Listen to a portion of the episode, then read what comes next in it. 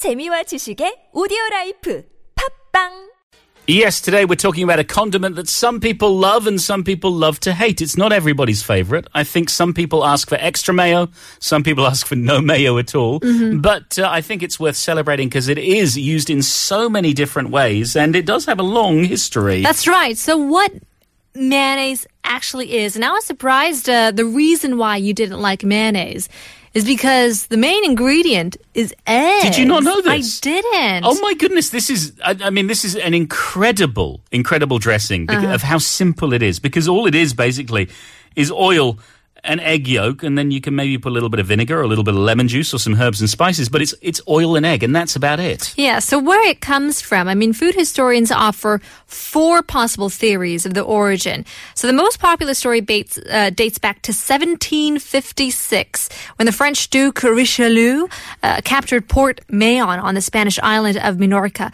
When preparing the victory feast, the Duke's chef was forced to substitute olive oil for creamy sauce. Chef created one of the greatest inventions in human history and then named it, named it mayonnaise in honor of the place of victory. Put mayo. There we go. Yeah. So, uh, well, regardless of where it comes from, uh, you know, mayonnaise quickly became a very, very popular sauce. It spread throughout European cuisine. And then by the early 1900s, a German immigrant opened a delicatessen in New York and he started selling food that was uh, seasoned with mayonnaise, you know, a little squirt here, a little spread there. And the salads that his wife made with her homemade mayonnaise quickly became very, very popular. Really? So then the customers, they didn't just want their sandwiches and their salads with mayonnaise, they wanted to purchase the mayonnaise itself and they started producing it in bulk. They sold it by weight in small little wooden butter measuring vessels. It was a huge success and then by 1913 they were able to build their first factory in Astoria. The rest is history. The world is eating mayonnaise here in Korea. It's all over the place. You can't escape it sometimes. Yeah, it's true, but I always thought of it as as lard. You know, it looks like it too. It looks like it's basically fat. And Well, that's what it is. Yeah, it's mostly fat. Homemade versions containing up to 85% fat. The commercially produced mayonnaise is a bit less from 70 to 80% fat. And though this is the case, most of the fat in this condiment is unsaturated. So the so-called good fat is what it is because the edible oils used come from plant sources. Yeah, it should be said though, homemade it may have more fat, but it's probably going to be better for you. Sure. Making it yourself, there's no preservatives, but you've got to be careful about how long it'll last. You know, a shop bought mayonnaise will stay in the fridge for Years. years maybe, whereas your homemade may only last a few days. But the thing is, fat is still fat, and typical mayonnaise is actually really calorifically dense. Yes. So every tablespoon, okay, every tablespoon of mayonnaise, Bajaj, how many calories do you think it has?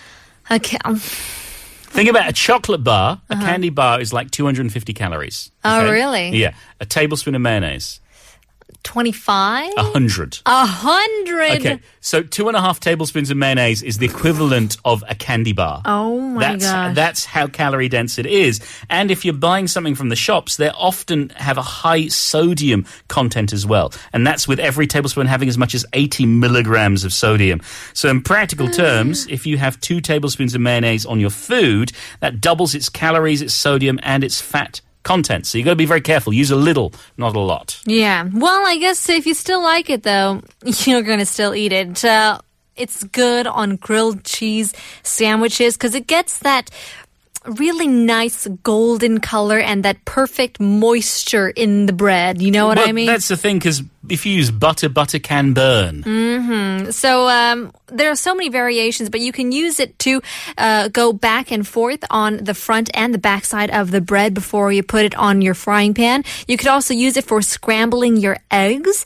Uh, beat some mayonnaise into the eggs before pouring them into your pan to cook. You don't need much, but just maybe a teaspoon for every three eggs. Yeah, but it's not just egg-related dishes that you can use mayonnaise for. I'm surprised by this, but Chagyang assures me that it works. You can put it in mashed potatoes.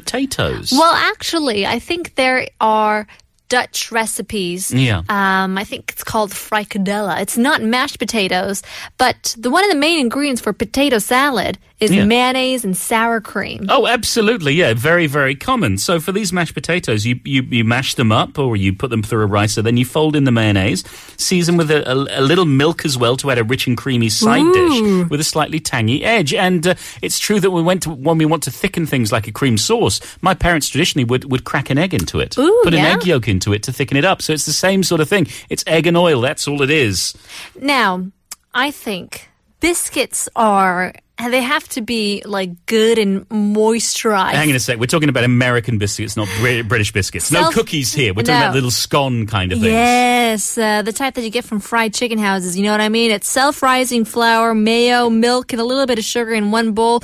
Uh, drop it into the muffin tin, and you have it. 15, li- 15 minutes later, it's just the most amazing biscuit you'll ever have. And you need to add more butter into it because it's so Yeah, well, I have to say, so many uses for mayonnaise. It's not for everybody. It's not for me, but I appreciate that many people do like it. I will say, ask first.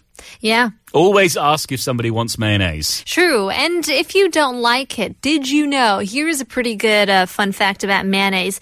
It could get gum out of your hair. Okay. So don't you don't need to cut get, cut your scissor uh, cut your hair with scissors. It could clean your piano keys really nice because Ooh. it does have that nice grease. And this is the best thing: remove the stickers and price tags. Do you know what I mean? Oh, there we go on the back of books or things Yeah. Mm-hmm. like that. That's m what mayonnaise can do. My goodness, it's an amazing ingredient. It's an amazing condiment.